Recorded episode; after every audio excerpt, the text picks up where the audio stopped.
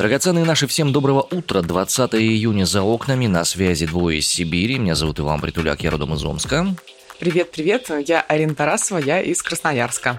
Увлекательный факт. В среднем за жизнь человек меняет 6 профессий. На самом деле менять работу и сферу деятельности не так страшно, как кажется на первый взгляд.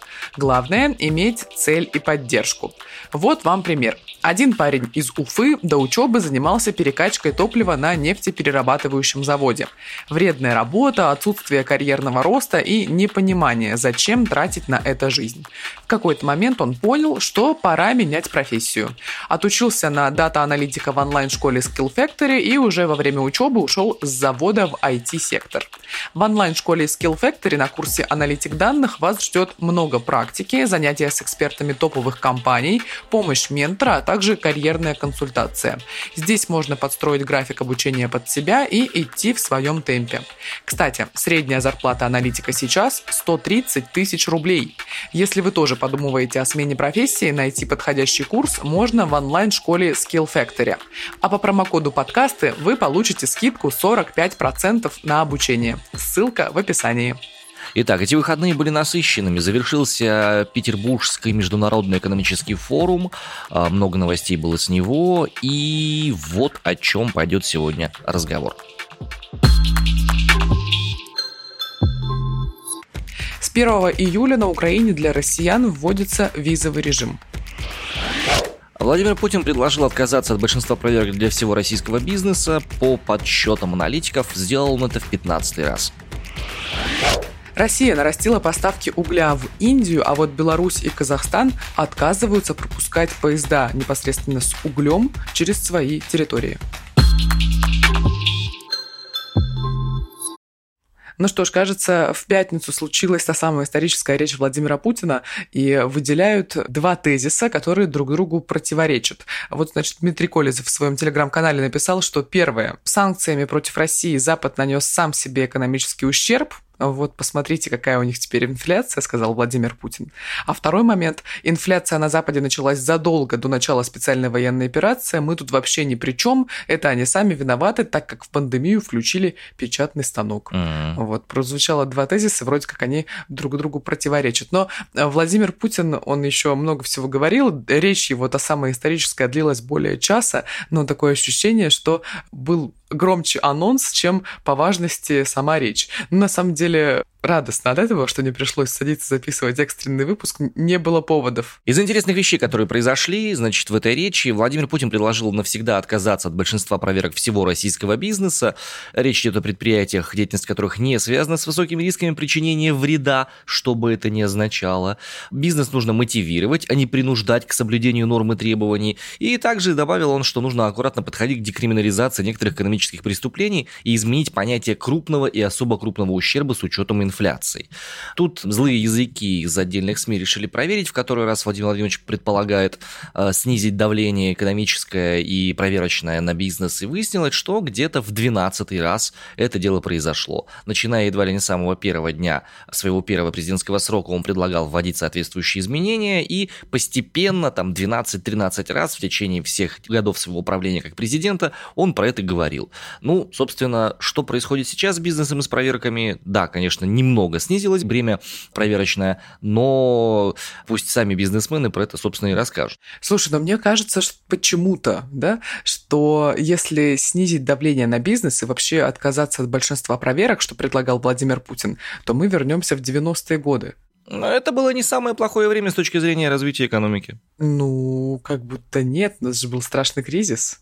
Да какой там, там кризисы были не с этим связаны. Не-не-не, Арин, тут фишка в том, что в 90-е были уже первичные накопления капитала, и первичное накопление капитала, оно всегда связано с каким-то трэшем и угаром.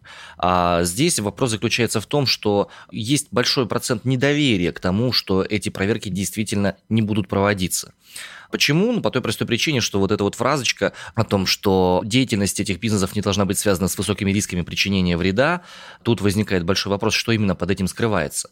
Говорим ли мы про бизнесы, связанные там с какой-нибудь энергогенерирующей или какой-нибудь там, не знаю, отраслью по добыче полезных ископаемых или химическому производству, или, допустим, медиабизнес. Вот, допустим, СМИ, это есть большие риски причинения вреда или нет больших рисков причинения вреда? Ой, ну тут очевидно, что когда мы говорим о бизнесе, то мы больше о разных предприятиях, компаниях, там, торговых и так далее. Явно не о медиа мы говорим. Медиа – это тоже бизнес. Ну, по идее, частные медиа – это бизнес. Ну да, но я уверена, что Путин не имел в виду медиабизнес, когда говорил вот эту фразу. Вот у меня тоже почему-то такая убежденность есть, и мне просто интересно, как в дальнейшем правоприменители будут толковать это программное заявление.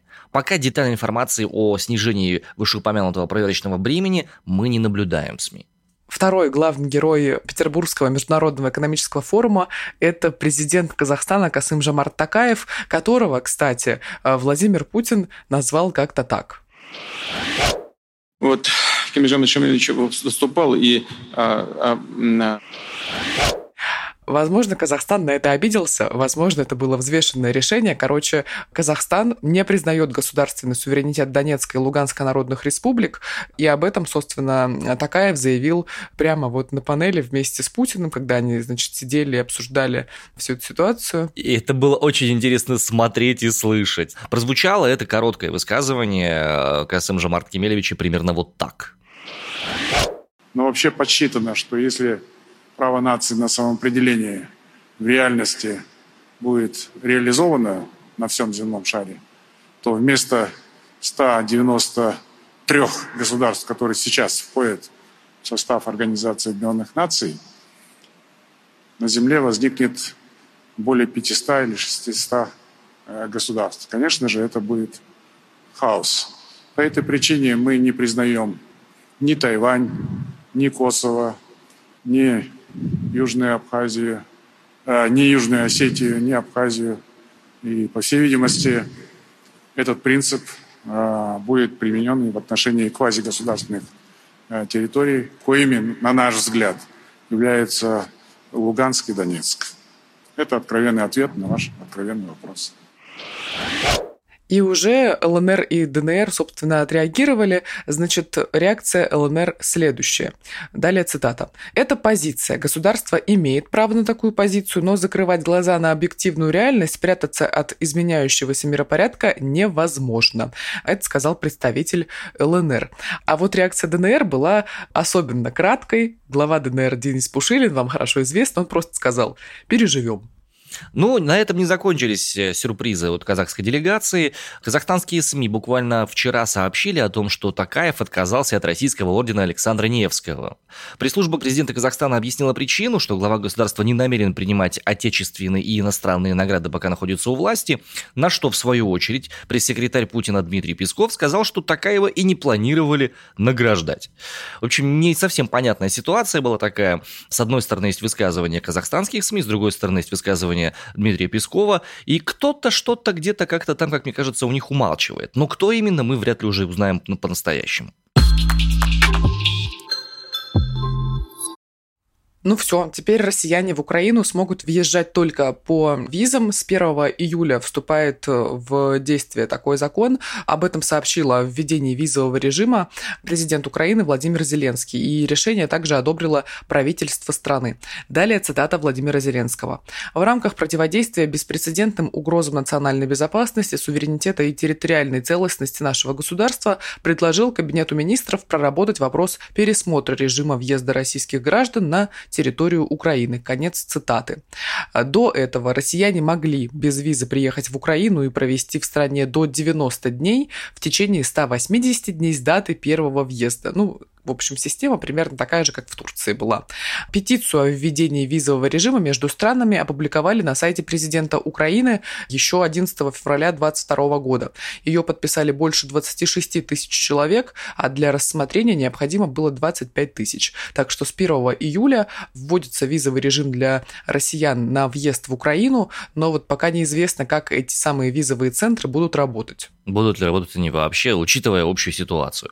Вообще стоит отметить, что и у Российской Федерации тоже есть э, ряд нюансов, связанных с упрощенным порядком выдачи виз. В частности, в апреле Россия приостановила действие нескольких пунктов соглашений об упрощении выдачи виз для Евросоюза, Норвегии, Дании, Исландии, Швейцарии и Лихтенштейна.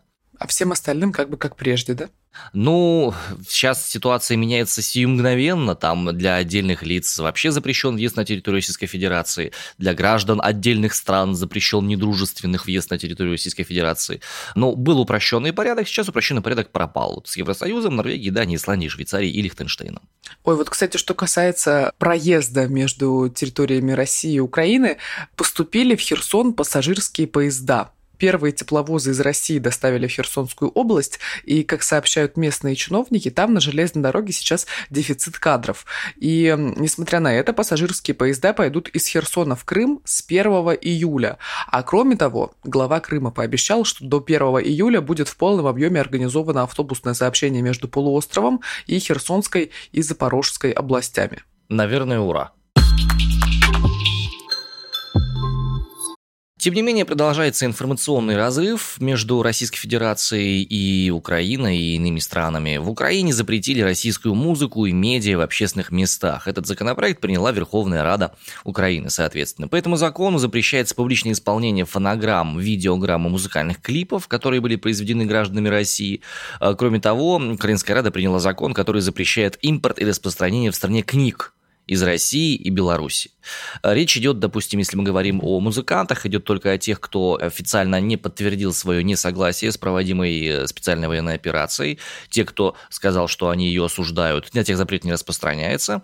Да, они начали создавать белый список. И вот как раз те, кто публично осуждает военную операцию, те в этот белый список уже и внесены. Мне кажется, что это очень грустная новость на самом деле, потому что это увеличивает еще больше культурный разрыв, который происходит между народами стран на самом простом уровне, на уровне музыкального контента, который потребляли вообще все, мне кажется. И украинцы российские, и россияне украинские, это было вполне себе нормально, клево и адекватно. А тут, получается, как будто мосты сжигают, да. Вот, кстати, ты сказал уже про книги. Ранее Министерство образования и науки Украины решило отказаться от изучения в школах произведений Пушкина, Лермонтова, Достоевского, Толстого, Булгакова, но в то же время а, произведения Гоголя, например, перенесут в раздел украинской литературы. Ну, ну класс, теперь еще будут спорить, кто из них более украинский писатель. Огонь! огонь. Ну и еще одна история связана, но уже с другой стороны. Президент Молдовы Майя Санду подписала закон о запрете вещания российских новостных программ. Ну, в принципе, эта ситуация достаточно ожидаемая, потому что сейчас страны Прибалтики очень сильно и очень много занимаются оккупированием контента информационного, исходящего из территории Российской Федерации. Так вот, закон о защите информационного пространства вступает в силу на следующей неделе и подразумевает запрет политических новостей и передач из тех стран, которые не ратифицировали Европейскую конвенцию о трансграничном телевидении. В число этих стран входит и Российская Федерация. Кроме того, закон устанавливает понятие дезинформации, за которую компании могут быть лишены лицензии. И тут мы расчехляем очередной этап информационной войны, потому что под понятие дезинформация, судя по всему, можно будет подключить вообще все, что не соответствует позиции конкретного отдельно взятого государства типа там Молдовы. В Российской Федерации как раз на этом форуме э, была же большой, э, большая панель, посвященная fake news, и там сказали буквально следующее, что только то, что говорят официальные СМИ, является истинной информацией, а все остальное это fake news. Класс! Господа, критическое мышление – ну, кстати, на запрет, собственно, в Молдове российского телевидения отреагировали уже в Совфеде. Сенатор Совета Федерации России Джабаров, он этот запрет высмеял и сказал следующее. Далее цитата. «Странно получается. Военные фильмы из России, все аналитические и новостные российские каналы под запретом в Молдавии, а нашему газу зеленая улица. Или газ не пахнет. Тем более по льготным ценам». Конец цитаты. Я не знаю, у меня по поводу того, когда такие возникают разговоры, а эмоция примерно одна. Есть, скажем, договорные обязательства и есть базар. И за эти два направления отвечать нужно по-разному. Ну, вот как бы вот тут вот сибирская дворовая логика. За базар ты отвечаешь, когда ты базаришь, за дела ты отвечаешь, когда ты делаешь. И если ты дела свои как бы обосновываешь какими-то конкретными действиями, выполнением всех остальных, то как бы тут нормально. А за базар, если не отвечаешь, ну, окей, дела с тобой вести не стоит, конечно, но пока ты делаешь то, что ты обязан был делать, тут вроде все должно быть нормально. Так витиевато? Да, витиевато, витиевато. То есть тебе кажется, что ну как-то в Софеде зря ткнули носом и указали на газ?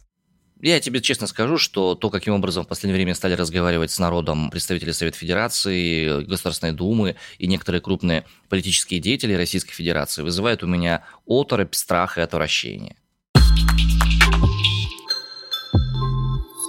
В нейтральной зоне на границе России и Грузии уже неделю живет активистка из Кабардино-Балкарии. Ее зовут Инса Ландер, и 12 июня она сбежала из-под домашнего ареста и успешно прошла российскую границу. Однако в Грузию ее не впустили.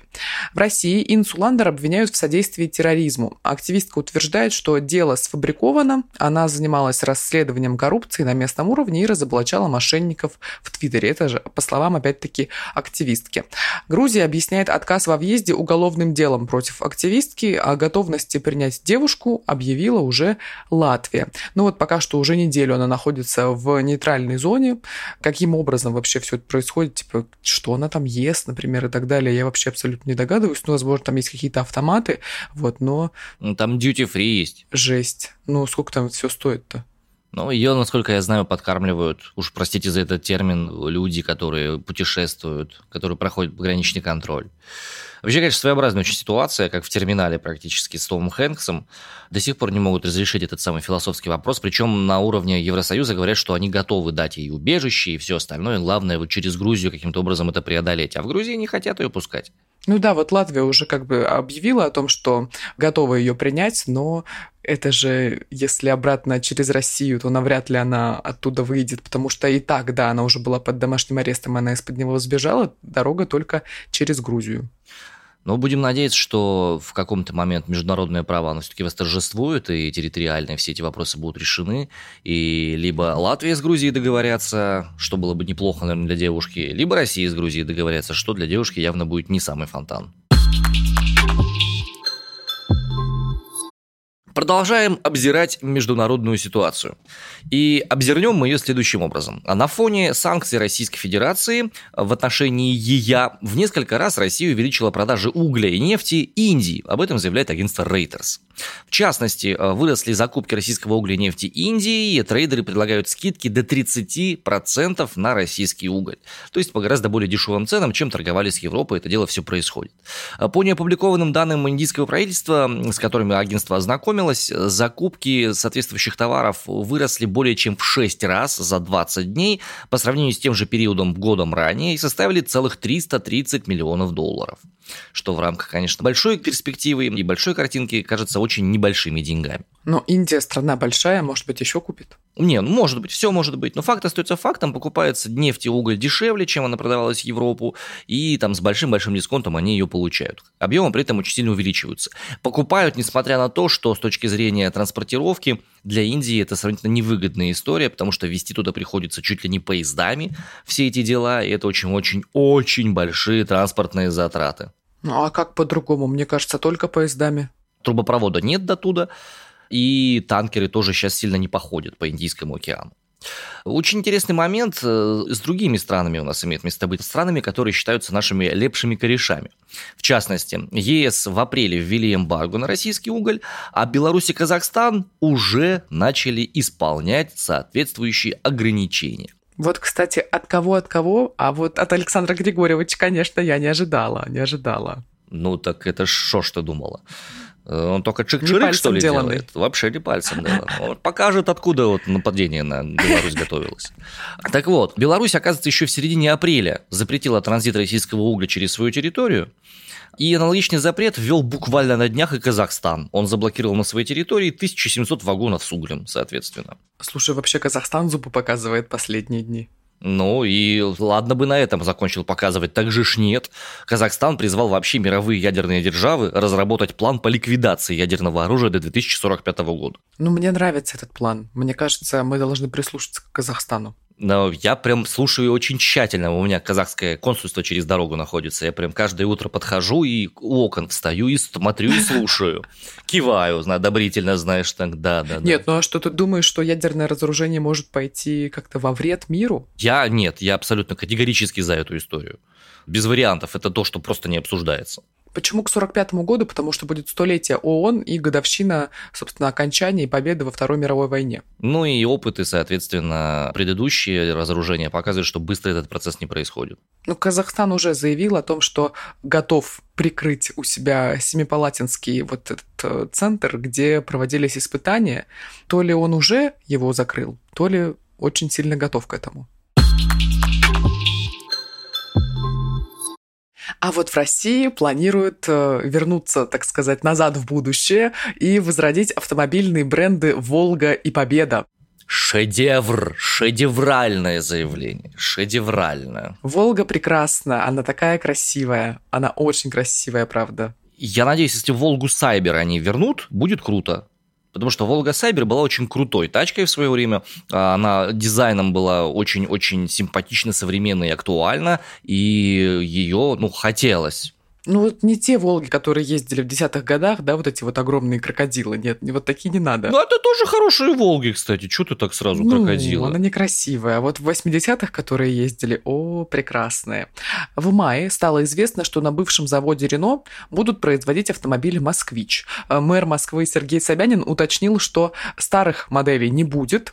На заводе будут производить современные машины с переходом на электромобили. Ты можешь себе представить «Москвич» электрический? Я могу представить себе москвич электрический. Это просто к нему прикручиваешь э, двигатель от э, стиральной машинки, и он работает. Ты себе купила бы Волгу? или победу? Слушай, ну вообще я сдавала на права на механике. Поэтому, возможно, у меня есть шанс освоить данный автомобиль. Но Волга выглядит, правда, супер. Вот эта, которая с оленем на капоте. Угу, угу. Не, ну это прямо алдовая классика, это шикарный корвет практически, на котором можно было рассекать пространство ночных городов, заезжать на хаты, вот это вот все. Вот на такой, на бежевой я бы с удовольствием бы проехалась, и еще желательно со светлым салоном. О, О шикарно, женщина, шикарно, умеешь шиковать. Я бы хотел победу себе. Знаешь, почему хотел бы себе победу? Потому что у нее задние и передние сиденья, как два дивана. И это классно. И вот мне нравилось ощущение, что ты сидишь на диване и едешь. Такое ощущение, что у всех машин вот того времени сиденья были как два дивана. Комфорт. Я вот скажу, как мой сын младший говорит, комфортно очень. А вот потому что российское производство.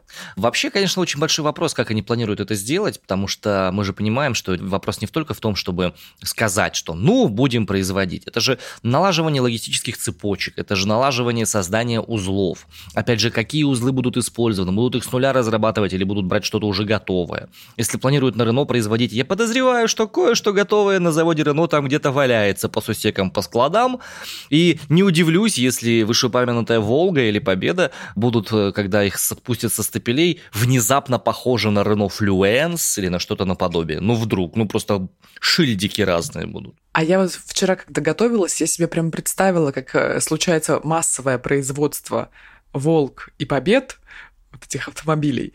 И, значит, Россия массово пересаживается на эти машины, и я думаю, боже, это же back to USSR. Абсолютно. Это кошмар будет просто. Ну, типа, реально, ты выходишь на улицу, как будто ты где-то в 80-х, только у тебя iPhone в кармане лежит. Не работающий. Нет, работающий, пожалуйста. Пожалуйста, пожалуйста, только бы работающий. На этом у нас на сегодня все. Это подкаст «Осторожно, утро».